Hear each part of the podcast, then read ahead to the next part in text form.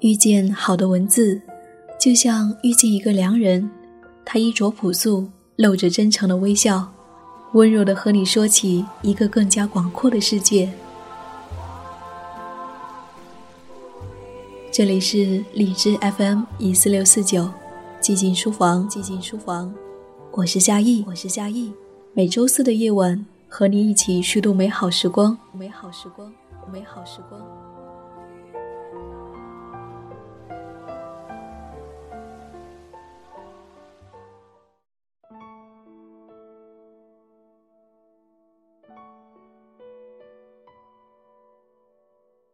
在古老的文字中，去遇见一个更加广阔的世界。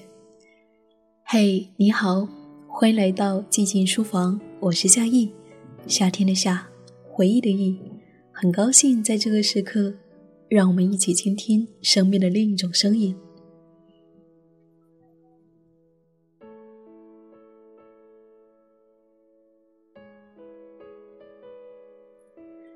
不知道你会不会和我一样？经常买了一些东西，过了一段时间便觉得其实我并不需要它们。我们似乎经常这样，因为某种人性的弱点和周遭世界的影响，我们总是想要得到很多很多，特别是在我们还年轻的时候，常常在这个无比丰富的物质世界迷失了方向，以至于到了某一天，我们会感到迷茫：到底什么才是我们生命真正需要的呢？在一八四五年，一位叫做梭罗的美国男子也同样发出了相同的疑问：生命真正的必需品是什么？真正的生存手段又是怎样的？于是，他跑到了故乡的瓦尔登湖，像一位猿人那样过起了近乎原始而偏僻的生活。在那个荒无人烟的森林里，他亲手建起了一栋小木屋，耕种、砍柴、做饭、读书。生活了两年多的时间，就在一种近乎于隐士的生活状态中，梭罗把对生命的思索写了下来，于是便有了这一本《瓦尔登湖》。在书中，他详细的描述了在瓦尔登湖的简朴生活，春夏秋冬，每一天似乎都是新鲜的。而关于生命的追问也从未停止，关于衣服、房子、时间。自然，孤独，最终抵达的是生命的本质。它会让我们在如今这个繁杂的世界明白生命最本真的需要。那么接下来，我想和你分享这一本书中我为你挑选的一些片段。可能你会听到一些翻书的声音，希望没有打扰到你。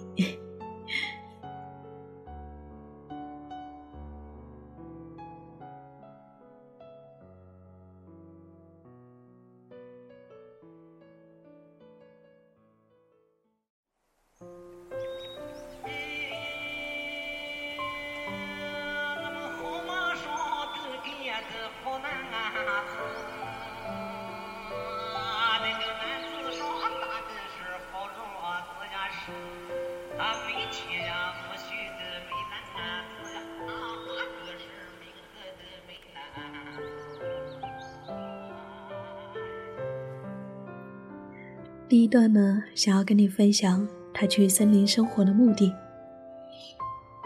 我觉得人生的必需品就是人类需要依靠努力才能够获得的一切，要么是一开始它就很重要，要么是经过长期的使用，它已经成为人类生活中必不可少的东西。我去森林生活的目的就是希望过一种神圣的生活。只面对最基本的生活，我试图了解自己是否可以学会生活启示我的一切，以免在死的时候发现自己的生活并没有意义。我不愿意过一种不是生活的生活，生活如此美丽，我也并不想远离世界，除非这是必要的。我希望深入到生活中，获取生活的精华，要顽强的生活。就像斯巴达人那样，驱除一切不能称之为生活的东西，把它们抛弃，然后再谨慎的修理。把生活压迫到每一个角落，把他们的条件降低到最低的界限。假如可以证明生活的卑微，那么就把生活中所有卑微的地方弄明白，昭示一切人。假如生活是崇高的，那么去体验了解它，这样在下一次远游的时候，把它如实的记录下来。我认为，大多数人对于生活的观念都很模糊，不清楚它是属于魔鬼还是上帝，所以总是或多或少的草率下结论，以为人生的目的就是赞美上帝，永远的享受他带来的幸福。但是我们的生活还是如同蚂蚁一样卑微。尽管神话说我们早就变成了人，但是我们还是像小矮人一样和仙鹤作战，这真是错上加错，肮脏加上肮脏。我们高尚的道德在这时候变成了可有可无的倒霉鬼，我们的生活就这样在细枝末节中浪费。简单，简单，再简单。我告诉你。所有的事情只需要两三件就足够了，而不需要上百件、上千件。数上半打已经足够，为什么要数一百万呢？至于记账，只需要大拇指就够了。简化，再简化，一天不需要吃三顿饭，假如必要，一顿就行。菜也不需要一百道，五道就可以了。别的事情也可以按照比例类推。我们的生活就如同一些小邦组成的德意志联邦，即使是德国人，也不能够随时的说出它的边界所在。假如我们老老实实的只研究事实，不让自己被蒙骗，那么和我们所了解的一切比较起来，生活就是一篇童话，一篇天方夜谭里的童话。假如。我们只是推崇无法回避的和值得存在的事情，那么诗歌和音乐就会回响在街头的小巷。假如我们生活自在，做事有智慧，我们就会发现，只有最伟大和杰出的事物才能永存。微微的恐惧和乐趣，无非是现实的影子。人们闭上眼睛，不仔细思考，随便接受假象的欺骗。他们就这样形成了日常的生活习惯，并且随时随地的都在不断的加强。实际上，这一切都是建立在纯粹的幻想上的。游戏的儿童也许比成人更能够清楚地发现生活的真正规律和关系，但是成人的生活却毫无价值。他们还以为他们更有智慧，因为他们有经验，而事实上，他们有的只是失败。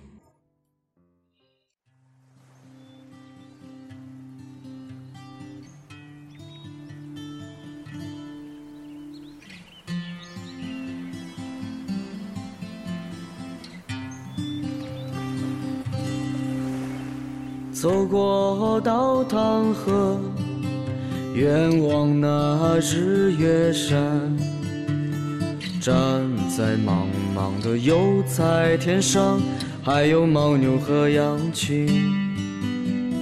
风啊带着我远走，飘向天边一片蓝，那是湛蓝透彻。高原上的一滴泪，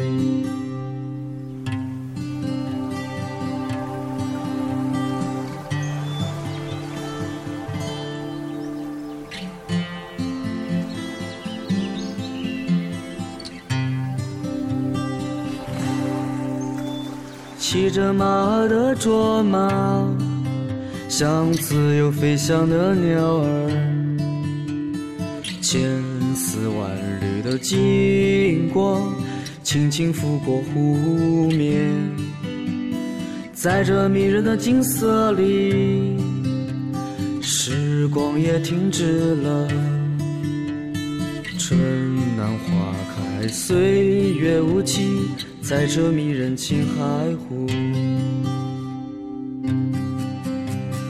来来来来。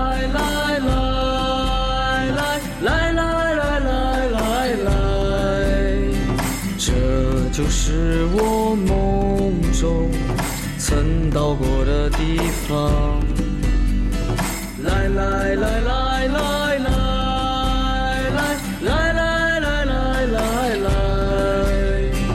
让我带着远方的你看云起日落。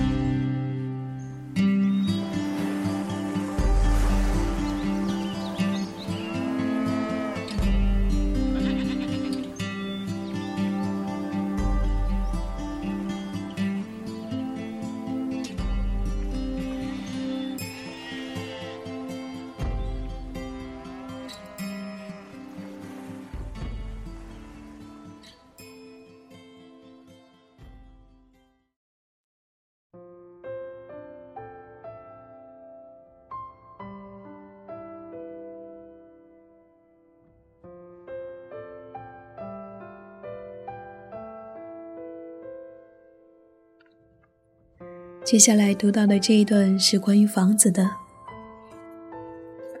大多数人好像从来没有思考过，一座房子意味着什么。尽管他们可以不贫困，但是事实上，他们一生都处于贫困的状态。这是因为他们总是想拥有一座和邻居一样的房子。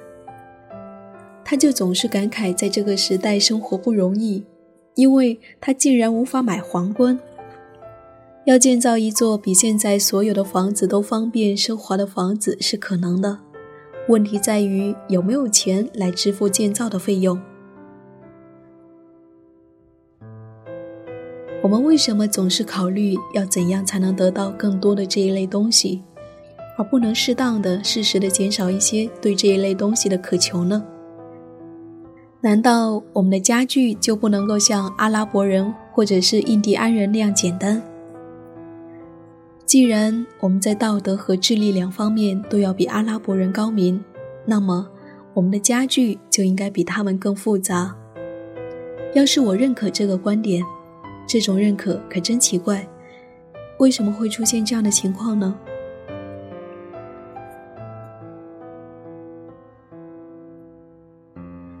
崇尚奢侈的人开创了新的时尚，而其他的人就紧紧的跟随他们。我又想到，在火车车厢里，人们更愿意把钱浪费在奢侈的布置上，而不是用在安全和便利上。结果，安全和便利都没有，车厢反倒变成一个时髦的客厅，装备着长沙发、土耳其睡榻、百叶窗，以及形形色色的其他东方用具。我们从东方引进这些东西，它们之所以存在。是为了满足天朝后宫的六宫粉黛的需要。我宁愿坐在一只大南瓜上，一个人拥有，也不愿意和别人挤在天鹅绒的垫子上。我宁可用牛车代步，自由的旅行，也不愿意坐火车那奢侈的车厢去玷污天堂，并在一路上被污浊的空气包围。原始人生活简朴简单。没有什么遮掩，赤身露体，这是最难得的一个优点，说明他还是大自然的过客。当他填饱肚子、睡够觉、精神振作，就可以重新启程。是啊，他就住在天幕之下，穿行于峡谷、平原，或登上山峰。但是你看，人类已经成为工具的工具。过去出于充饥的目的自己摘果子的，结果现在变成了农民；以前在大树下躲避太阳的人，现在变成了管家；现在人类不在夜间露营，他们在地球上建造了家，天空就已经被遗忘了。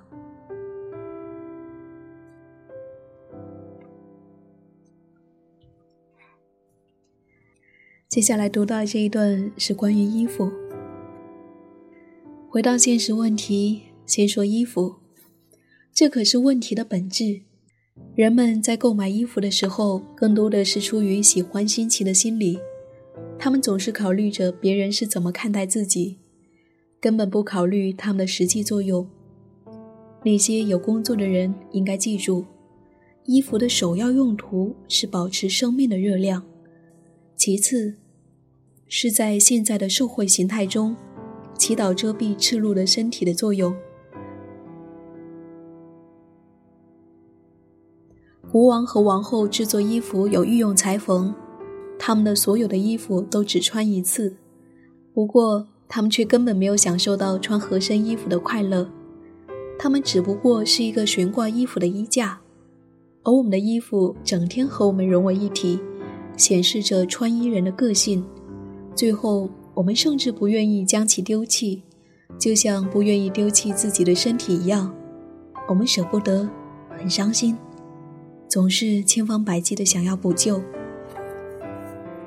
我认为衣服上的补丁并不表示比别人低一等。我也清楚，普通人希望穿着时尚，至少要整洁，没有补丁。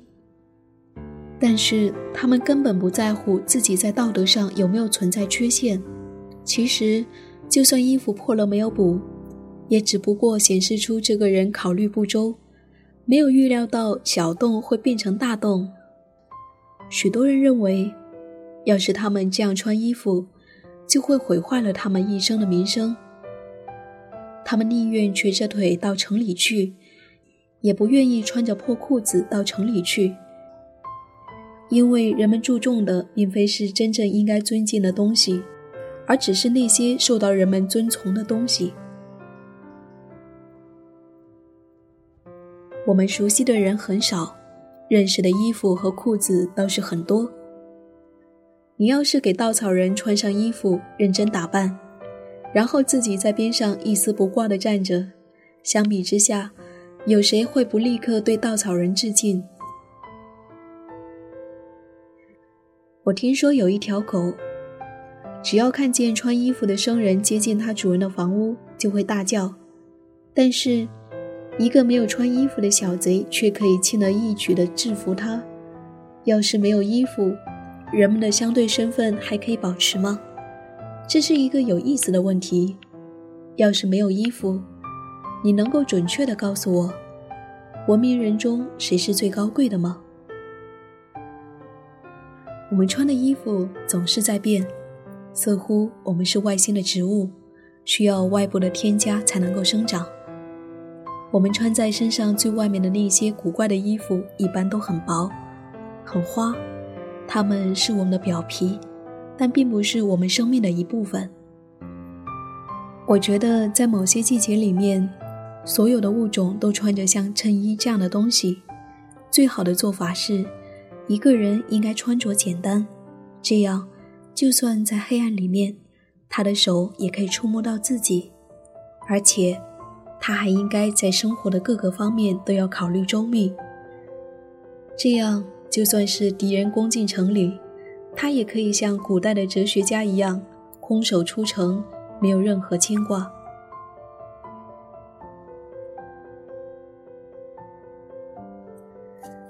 当我预定一件特别样式的衣服时，女裁缝认真的告诉我，现在他们已经不流行这样的样式了。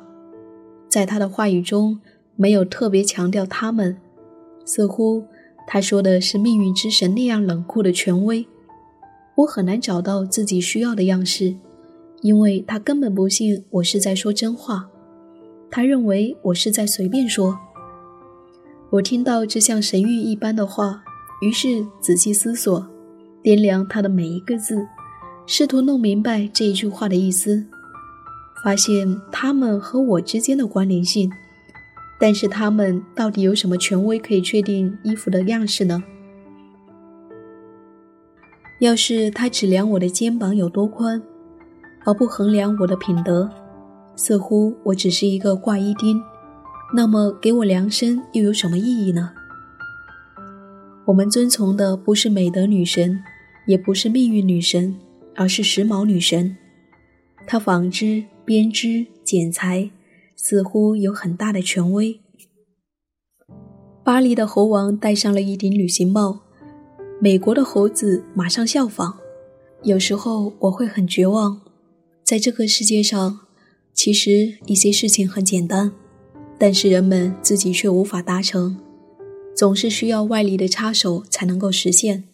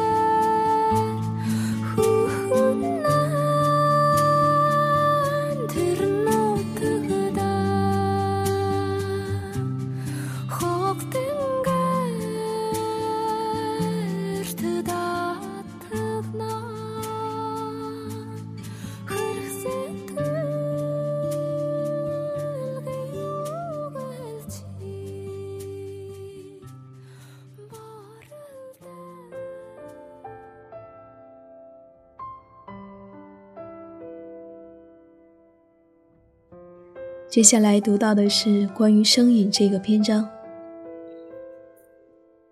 我们被限制在书本之中，尽管这些书是精华经典，但我们阅读的不过是特殊的语言，本身就充满了方言，这样我们就会冒险，遗忘那些本来不依靠比喻就可以描述万物的语言，而这种语言是最丰富和标准的。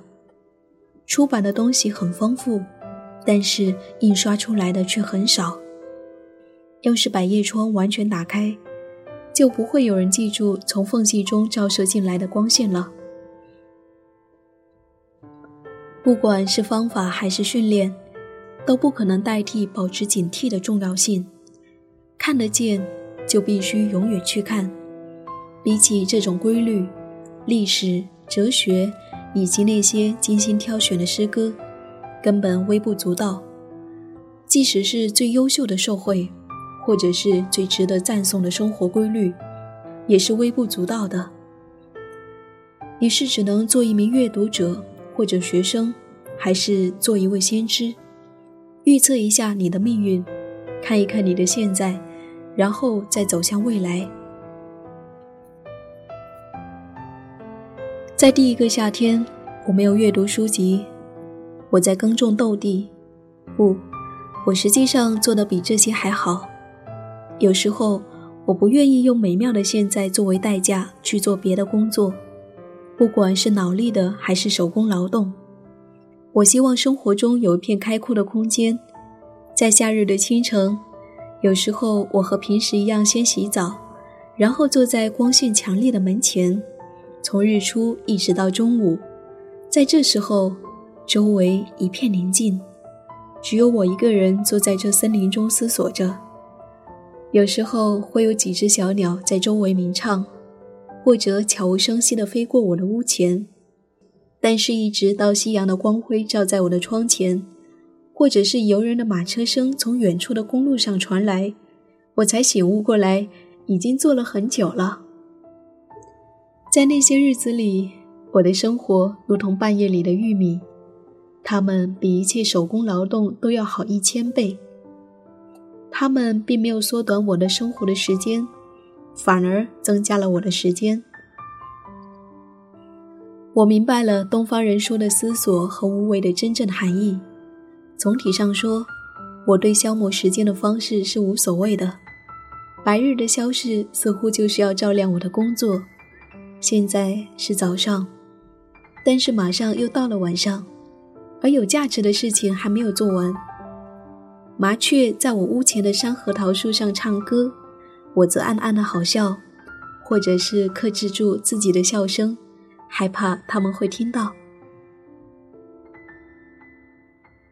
我的时间不是按照某个星期或者是星期几来划分，他们也没有用异教的神邸来命名，也没有分割成小时，那样会被闹钟的滴答声所侵扰。因为我的生活和普尔蒂印安人一样，据说他们的昨天、今天和明天都是一个词。在我的同乡看来，这确实是很懒惰的，但是。假如花鸟用他们的标准来测试我，我想我的身份是合格的。是的，人必须寻找自身的原因，与自然融合的生活是很平静的，没有人会去指责他的懒惰。有的人为了消遣而必须出门参加社交，到戏院去。比较起来，我的生活方式起码还有一个优点：我的生活本身就是娱乐。新鲜事物层出不穷，它是一出没有结尾的戏剧。假如我们真的想要认真的生活，用我们所知道的最新最优秀的方式来建设我们的生活，那么我们肯定不会因为无所事事而困扰。假如你跟随自己的创造力行动，它就会时刻给予你新的景象，哪怕是做家务也是快乐的。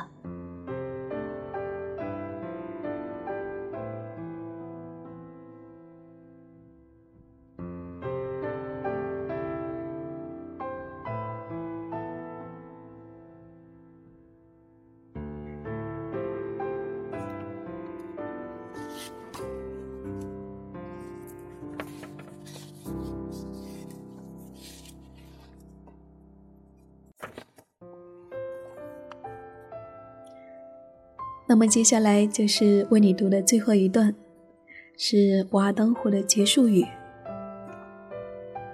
我们为事物设计了美丽的外观，但是只有真理才能够使我们得到利益。我们许多时候并没有处于自己真正的位置，而是处于一个虚假的位置上。因为我们天生懦弱，所以就虚构出一种安置自己的情况。我们说要说的话，而不是应该说的话。任何真理都要比虚伪强。不管你的生活是多么卑微，你都必须勇敢地面对生活，不要逃避，不要谩骂，因为它坏的程度究竟还是比不上你。最富有的人常常就是最贫穷的人，即使是在天堂，挑三拣四的人也可以找茬。爱你的生活吧，虽然生活贫穷，即使是在贫穷院，你也可以拥有快乐、激动的生活。我觉得，一个恬淡的人，生活在平民院和生活在宫殿里是一样的，他永远快乐、幸福。我觉得，在各种生活中，你没有必要总是自寻烦恼，翻来覆去的寻找新的花样。无论是衣服还是朋友，都是如此。多余的财富只可以购买多余的东西，灵魂的必需品是金钱根本无法买到的。我就住在一堵牵墙的角落里，我中午休息的时候，外面就会响起一种嘈杂的叮当声，这是和我同龄的人弄出来的。我的邻居对我说。他们和著名的绅士、淑女都有过很多奇遇，在餐桌上，他们经常可以遇到贵族，但是我对这些事情根本就没有兴趣，就像我对《每日日报》也没有兴趣一样。他们感兴趣的话题总是时装啊、风度啊，但是不管你打扮成什么样子，鹅终究是鹅。这一切都像过眼烟云，很快就会消失得无影无踪。一直到我像马穆鲁克那样从他们的院子中跳出来，我很高兴，因为我选择了正确的方向。我不喜欢虚浮炫耀，我不喜欢招摇。假如可能，我宁可和创造宇宙者在一起。我不喜欢在这个浮华、焦躁、无聊的十九世纪生活。我宁可站着或坐着思考，让时光流过我的身边。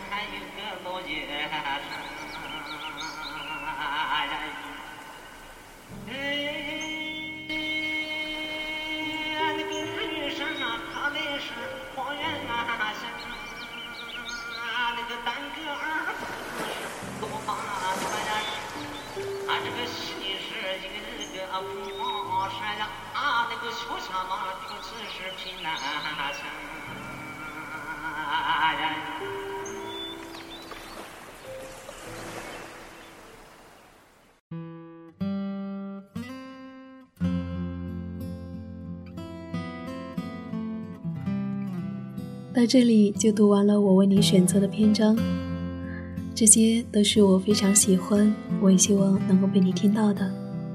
事实证明，在瓦尔登湖的这两年多的时间，梭罗用自己的双手建造了简朴而丰富的理想生活，也找到了关于生命的许多答案。而我在节目中读到的只是其中的一小部分。梭罗的文字有一种天然的质朴、真诚。在读的过程中，我能真切地感受到这一位伟大的思想家对于生活的热情。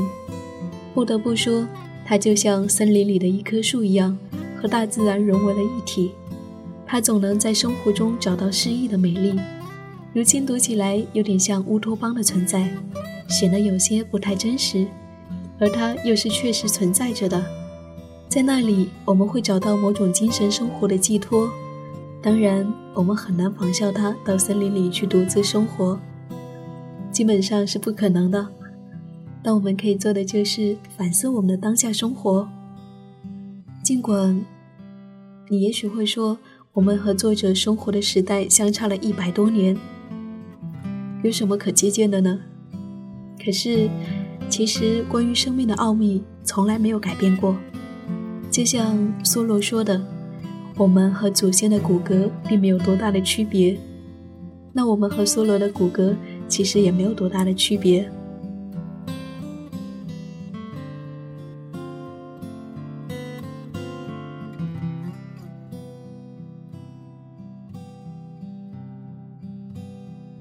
我想说，其实生活可以过得简单而丰盈，当我们明白了生命本真的需要，选择一种更为简朴的生活方式。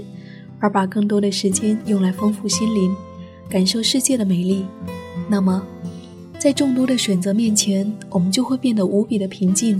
这样，也能够让我们从物欲和偏见的枷锁中真正解脱出来，过得更为喜乐和满足。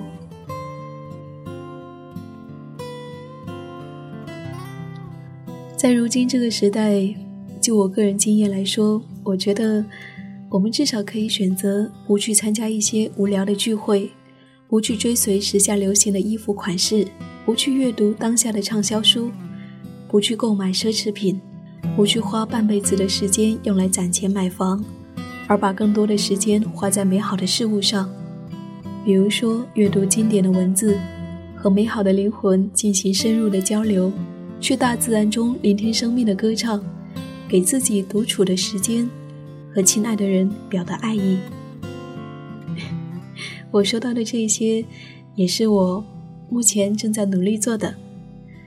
也许你觉得一开始比较难做到，那么我给你一个小小的建议：在下一次做决定的时候，不妨多问自己一声：我真的需要买这个东西吗？我真的有必要做这一件事情吗？也许这样，你就会少买很多原本不需要的东西了。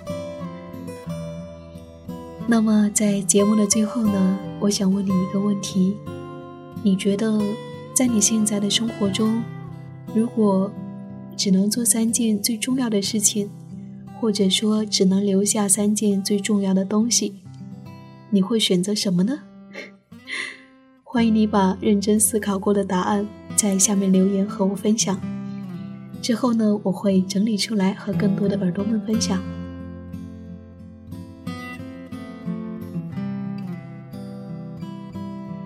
遇见好的文字，就像遇见一个良人，他衣着朴素，露着真诚的微笑，温柔的和你说起一个更加广阔的世界。这里是励志 FM 一四六四九寂静书房，我是夏意，谢谢我的阅读和思索有你相伴。这一期我分享到的是梭罗的《瓦尔登湖》，如果你也喜欢梭罗的这一种思想。我希望你能够真正的拿起这一本书。如果我们能够真正的在生活中做出一些好的改变，那就是一本好的书籍所能达到的最好的影响了。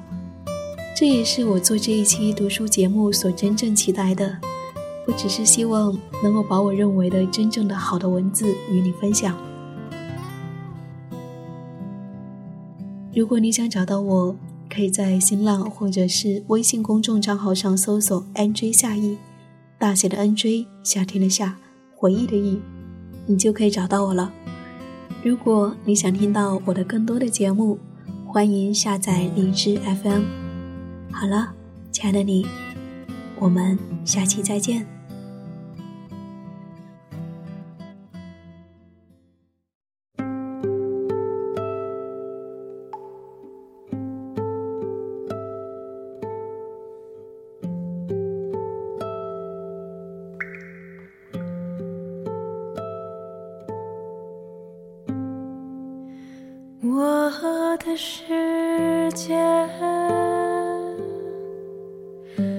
里有一个你，